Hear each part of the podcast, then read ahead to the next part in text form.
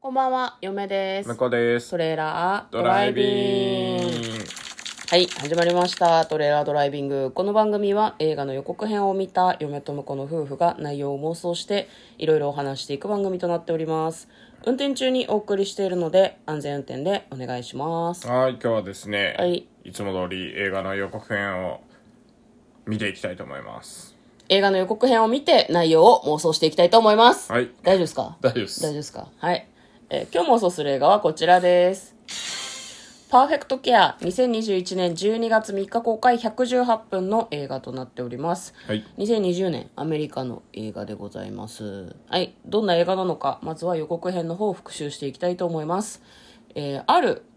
年老いた女性の家にですね金髪の女性が突然訪ねてきます朝早くすみません裁判所の決定であなたが要介護というふうに認定されました女の人はですねそのそういうふうににこやかに話しかけるんですねでおばあさんはですね人違いじゃありませんかって私は全然元気なんだけどって言うんですけど金髪の女性は畳みかけるおお言葉ですが裁判所の決定なんですというふうに言われたのでまあ、その女性がね急に訪ねてきた女性が後見人に選ばれたそうなんですねあなたの力になりますよっていうふうに優しくされたものでそのおばあさんはですねそのマーラ・グレイソンと名乗った金髪のおかっぱの女性についていってしまい施設に入るんですねで、まあ、その人が一体何者かというとですねマーラ・グレイソンは「ケアが私の天職」ということでなんかテレビ番組とかにも取り上げられるような感じの人なんですけど多分そのおじいさんとかおばあさんをグループホームとか病院とかに入れる仕事をしてるのかね仲介業者みたいなことなのかしらで彼らと契約していて継続的になんかお金が入るような感じにしてるらしいんだよねちょっとその詐欺じゃねみたいな感じはなんかそのするんだけどなんかそれでお金を得ているらしいので多分20人以上のおじさんおばあさんと契約をしているらしいでさっき出てきた急に訪ねてきた女性のマーラに言われるがままに施設に入ってしまったおばあさんがですね実は一筋縄ではいかない人だったんですね裁判になったりしました息子さんがねその勝手にグループホームに入れられて資材を全部あの女に奪われたっていうふうに訴えるんだけど裁判では多分勝つんだよねマーラがでもその後そのおばあさんにはある知り合いお友達がいることが判明するんですね小人の男性がですね銃を持ってなんかマーラを椅子に縛り付けて脅してるようなシーンがあったりしましたさてこのお話どうなっていくのでしょうかでは内容の方妄想していきましょうトレーラードライビングはいうんこなんかこのばあさんやばそうだねこの予告編見るとこのマーラ主役のおかっぱの女の人がすげえ極悪人でっていう描き方なんだけど、うん狙ったババアもやべえみたいな感じですねこれねなんかそのなんだろう反社会的な人たちとつながりがありそうな感じだよねそうね。だから、あの、まあまあ、反社会ではないのかもしれないけど、あの、ボンドガール的な感じかもね。かあの、ばあさんが。国のばあさんがね。国のいや、国のじゃないんだけど、ばあさんが、んばあさんをこう、こよなく愛する マフィアがいて。うんで、あの、なんだろうな。なんか昔ちょっとロマンスがあったのかもしれないけど、うんあの、ばあさんのことは常に見守っている、なんか、マフィアのボス、ド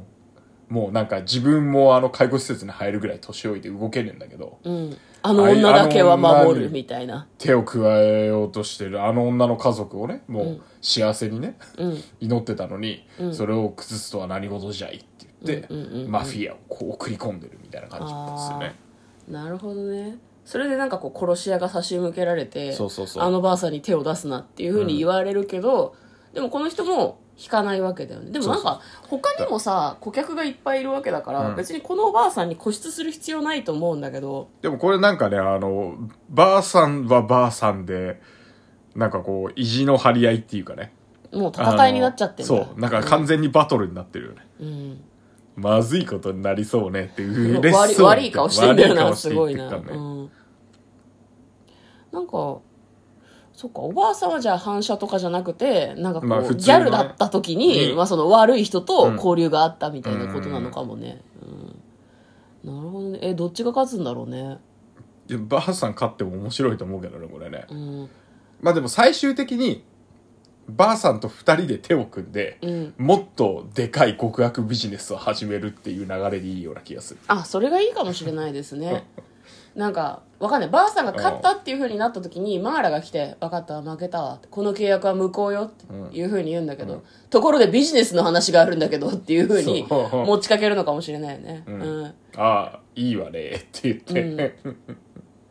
お友達たくさんいるでしょって言って、ニヤって2人で笑ってるところで、うんメインテーマがかかって終わりっていうのはなかなかかっこいいですねまあねそうね、その公的種ってことはいいライバルだったってことは、あれだよねその一緒に働くとねより倍以上の何かこう利益を得られるかもしれないというふうに判断するかもしれないね、まあ、ただおばあさんはねすごいなんか平和に幸せに生きてそうだったからうん果たしてそれに乗るかなっていうのはちょっとあるけどねうん平和な生だからば活ばあさんのをそれまでのあのあれだよね、それ平和に暮らしてただけなのかうん実はこう裏でねいろいろやっていたのろかいろやってたのかっていうとこだよねキャラ付けがうんばあさんがひたすらピュアでうんあの気に食わないこの人に対してこうひたすら反抗してただけっていうのはそれはそれでね面白いかもしれないけどね、そうね、だからさビジネスに誘ってみたけどそこに関しては全く無頓着ってオチも、まあ、ありですねそれはそれで、なんかそのお金を得るっていうのにはおばあさんは興味はなさそうだけど、この人と協力してこうなんかハラハラドキドキすることをやるみたいなことを老後の楽しみにしてもいいかもとか思うかもしれないねそうだね逆にそのなくすものはもうないみたいなそうだからばあさんは今までいろんなああったいろんなことをマフィアの仕業なんだけど私すごく運がいいのみたいなノリでね、語ってても面白いかもねあそれピュアピュアパターンでしピュょアパターンだけピュアどパターン私は運がいいから負けないわよ絶対ここから出てみせるみたいなあ